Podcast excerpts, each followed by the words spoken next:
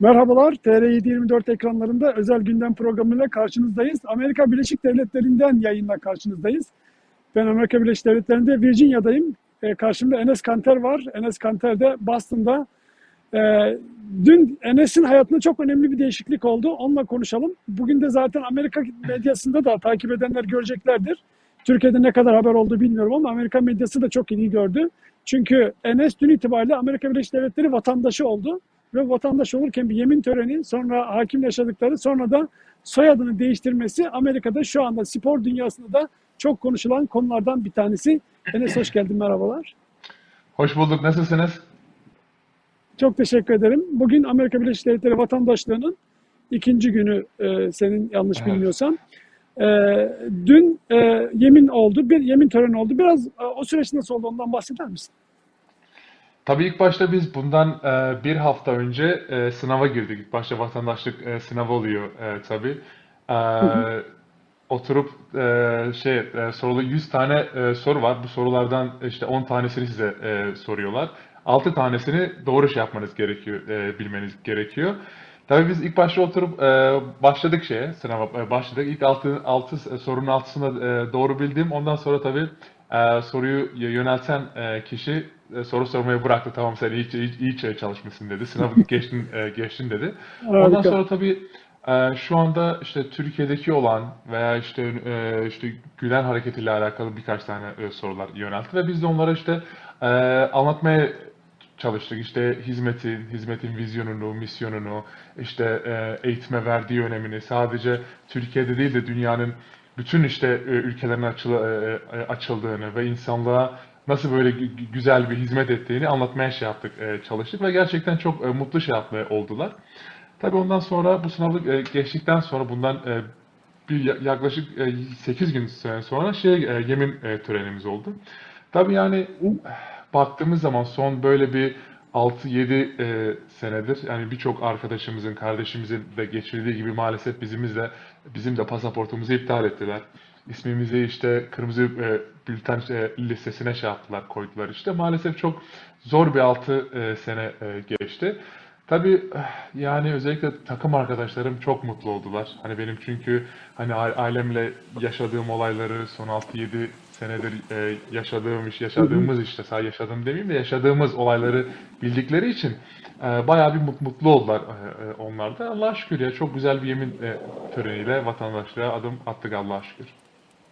Evet, oradan bahsetmişken daha önce kamuoyu da yakından biliyor. Endonezya'da ve Romanya'da neredeyse kaçırma girişimiyle karşı karşıya kalmıştın değil mi?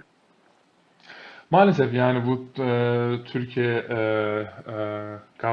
özellikle Erdoğan rejiminin bu insafsızca yaptığı bütün böyle kaçırmalar hani bize de uğradı maalesef. Biz Romanya'dayken ve Endonezya'dayken de bizi hani kaçırmaya teşebbüs ettiler ama Allah'a şükür ya Allah yardım etti. Güzel bir şekilde oradan ayrıldık. Amerika'ya geri yaptık, döndük ve Amerika'daki görevlerde söylemişlerdi yani vatandaş olana kadar, Amerika pasaportu alana kadar yani Amerika'dan ayrılmasan en güzel kararı vermiş olursun diye. Biz de ayrılmadık Allah'a şükür ve yani bugün dün vatandaşlığımızı aldık.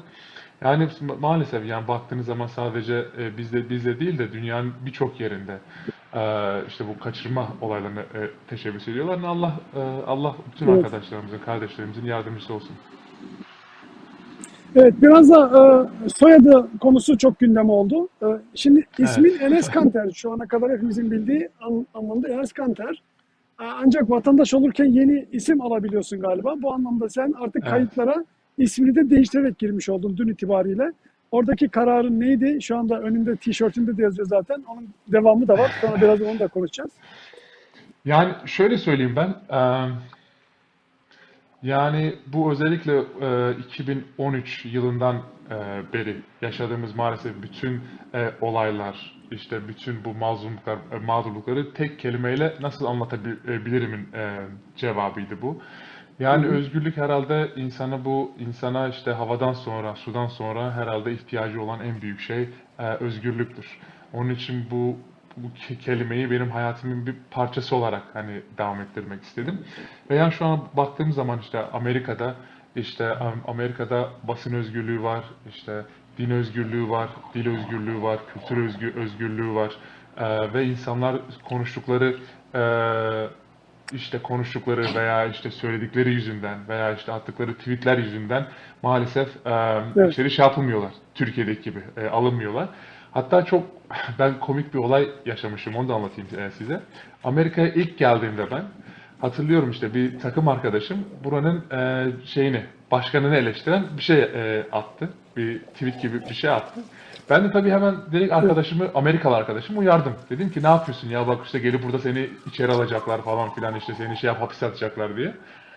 Dönüp dedi ki bana takım arkadaşım, burası Türkiye değil, endişelenme diye, burada Amerika, burada konuşma özgürlüğü var. İnsanın içine öyle siniyor değil mi bir şekilde yani, böyle hiç yapamıyorsun, kendini bir anda kurtaramıyorsun yani ortamdan. Kesinlikle. Maalesef. Yani bu Türkiye'dekilerin de inşallah Allah bir gün hepimizle beraber ıslah eylesin, kalplerini, gönüllerini açsın da onlar da inşallah görürler hani gerçeğin ne olduğunu.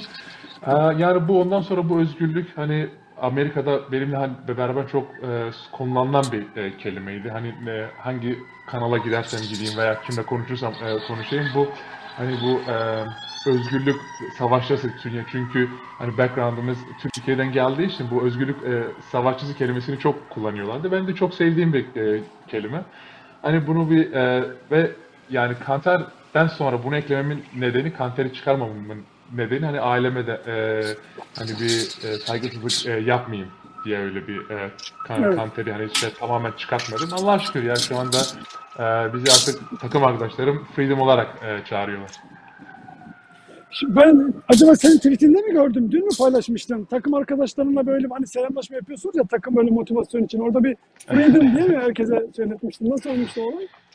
Yani son iki gündür takım arkadaşlarım neredeyse hani her gördüklerinde beni veya sahada maç yaparken bile veya maç çıkmadan önce bile hani Freedom Freedom diye bağırıyorlar.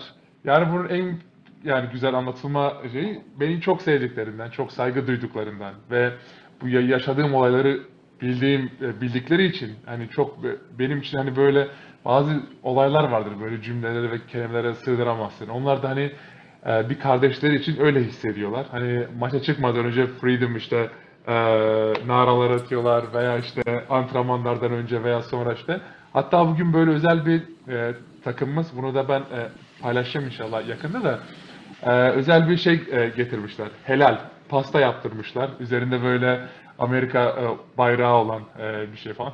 Her yere bayraklar asmışlar falan filan. Yani Allah'a şükür ya burada böyle hani bizi her zaman, hiçbir zaman hani bizim arkamızdan ve yanımızdan hiçbir zaman ayrılmayan takım arkadaşlarımız olsun, NBA olsun veya buradaki bütün spor camiası olsun, bütün medya olsun, bütün siyasiler olsun, önemli insanlar olsun. Allah'a şükür ya onların Allah'ın ve onların sayesiyle güzel bir yerlere geldik Allah'a şükür. Çok şükür, çok şükür. Şimdi bir de orada hakimle o yemin töreninden hemen sonra bir konuşmanız var. Böyle şakalaşmanız da diyebilirim. Hakim Türkiye'deki takımlardan soruyor hangi takım tutuyorsun. Şimdi o videoyu bir müsaadenle seyredelim. Bir 30-40 saniyelik bir video. Onu seyircilerimiz de görsünler. Sonra üzerine konuşalım. Fenerbahçe, Galatasaray, Beşiktaş. Beşiktaş. I am going with Beşiktaş. Beşiktaş. Right. So it's official. Put it down. Let's go. Because my son, who's back there in the blue shirt, the redhead, when he was very young, we took a trip to Turkey, and on the sidewalk he bought a Beşiktaş shirt, not having any idea what it was. And the entire trip people would shout, they'd say, yeah, Beşiktaş.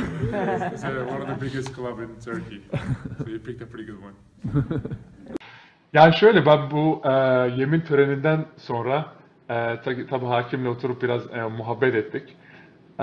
Bana tamam her şeyin bitti, şu an vatandaşsın ama sana son bir soru soracağım dedim. Ben de tabii şaşırdım, acaba ne soru soracak diye çok merak ettim. Hangi takımlısın dedi. Dedim hangi takımlıyım? Anlayamadım ilk başta tabii. Hani ilk başta herhalde şeyden soruyor dedim, Amerika'daki bir... Boston Celtics herhalde. Evet, Boston Celtics Sonra dedi yok Türkiye'deki hangi takım tutuyorsun dedi. Fenerbahçe mi, Galatasaray mı, Beşiktaş mı diye. Tabii ben tutmuyorum, takım tutmuyorum. Bana çoğu kişi soruyor hatta hangi takımlısın diye. Ben de diyorum Hakan Şükür sporluyum diye. Ama tabii benim babam Beşiktaşlı olduğu için ben de hani eğer bir takımı şey yapmam gerekirse, tutmam gerekirse Beşiktaş diye bir şey söyledim işte. Sonra o güzel bir anısını anlattı işte. Ailesiyle beraber Türkiye'ye güzel bir geziye gitmişler.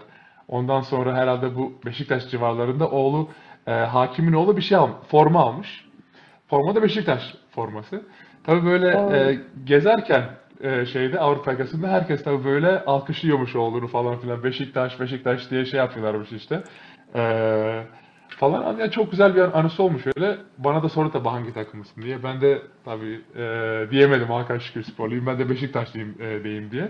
Yani Allah'a şükür Türkiye'yi oturup biraz daha şey yaptık zaten. Hani konuştuk çünkü maalesef yani Türkiye'de yani gerçek yani işlerini yaptıkları için birçok maalesef işte savcı olsun, hakim olsun, gazeteci olsun, şu olsun, bu olsun maalesef içeride.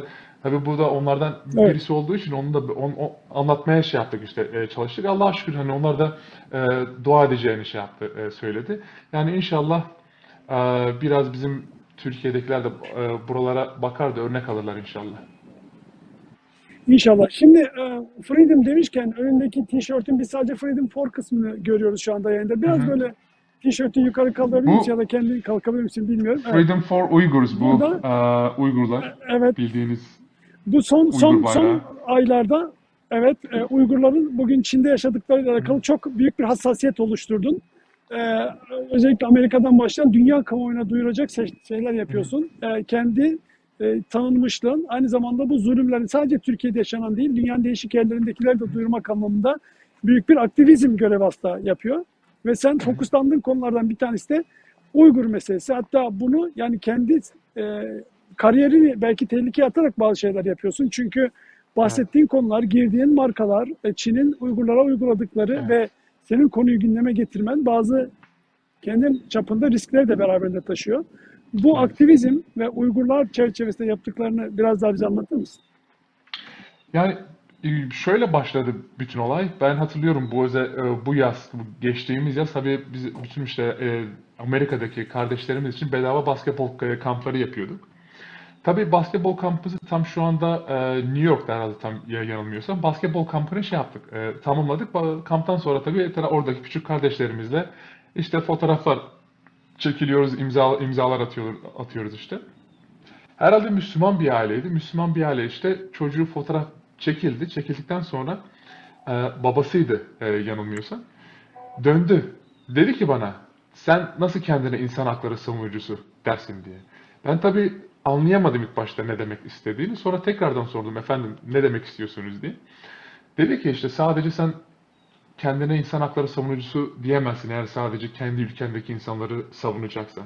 Baktığınız zaman şu anda dünyanın birçok ülkesinde, hani sadece Türkiye'de de değil işte Avrupa'da olsun, Çin'de olsun, Asya'da olsun veya işte Pasifikler'de olsun, birçok Latin Amerika'da olsun, birçok ülkede insan hakları mağdurlukları yaşanıyor ve sadece sen son 8-9 senedir kendi ülkene fokus olmuş durumdasın. Onun için bundan sonrasında kendine insan hakları savunucusu deme diye bir şey söyledi bana.